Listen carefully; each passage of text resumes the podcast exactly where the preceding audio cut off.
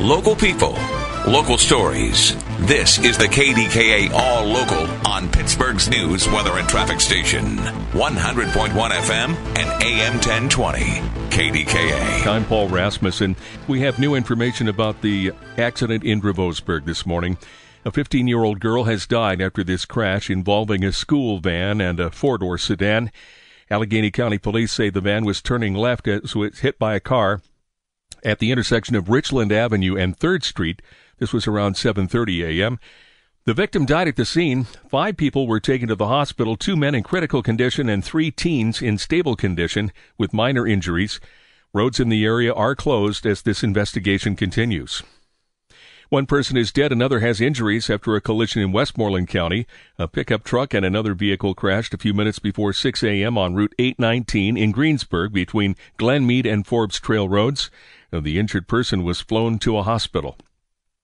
Springdale residents living near a former power plant are suing to stop its implosion on Friday morning. News Radio KDK Shelby Cassesi has details. A judge has ordered the company hired to bring down the Cheswick generating station to hold off on placing charges until there's a ruling on the lawsuit filed by 16 residents. An emergency motion for a preliminary injunction is being heard this afternoon in Allegheny County Court. The residents had property damage after the power plant's smokestack was brought down in June, and they're concerned Friday's implosion will do even more damage. The implosion is currently scheduled for just after 8 a.m. Shelby Cassesi, News Radio KDK. Two men were taken to a hospital in critical condition after being shot early this morning in Mount Oliver. Police were sent to the 400 block of Parkwood Road a few minutes after 4:30 a.m. They found the two men in the doorway of a residence. One was shot in the trunk, the other had a wound in the midsection. Violent crime unit detectives are investigating. And police are looking for a man in his 60s who held up a bank Tuesday in East Allegheny.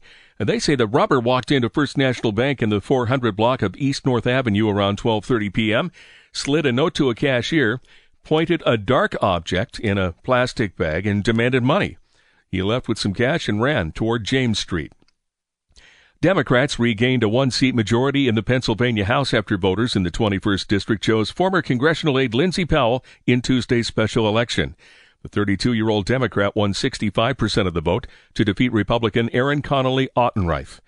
Powell spoke to her supporters last night. You deserve a government that is kinder, that is more just, that cares about every single one of us. Powell fills the vacancy left by Sara Innamorato, who stepped aside in July to focus on her campaign for county executive.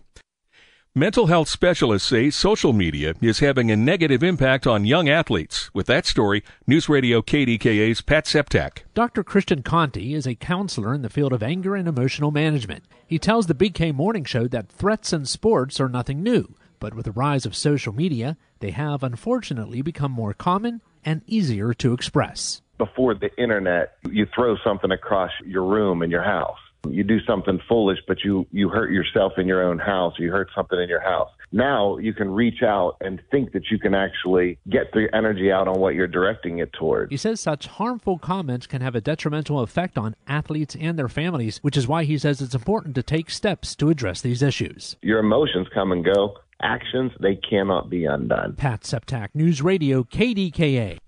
A major development is in the works for the East End.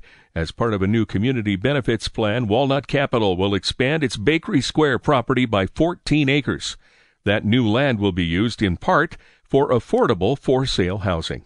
City Council member Ricky Burgess spearheaded the deal and talked about it on the Big K Morning Show. It will cause us to leverage this to build literally hundreds of new homes, not only home ownership, but rental and business. It will be transformational for the East End. The plan comes after two years of meetings, including some feedback from residents who say affordable housing is a major need in that area of the city. Just a few days of summer remain, and AccuWeather's Dean DeVore says they'll feel like summer. And it's pretty warm for the last couple of days of summer here, upper 70s to near 80 tomorrow and Friday. Fall arrives on Saturday at 2:50 a.m. It'll feel a little cooler this week.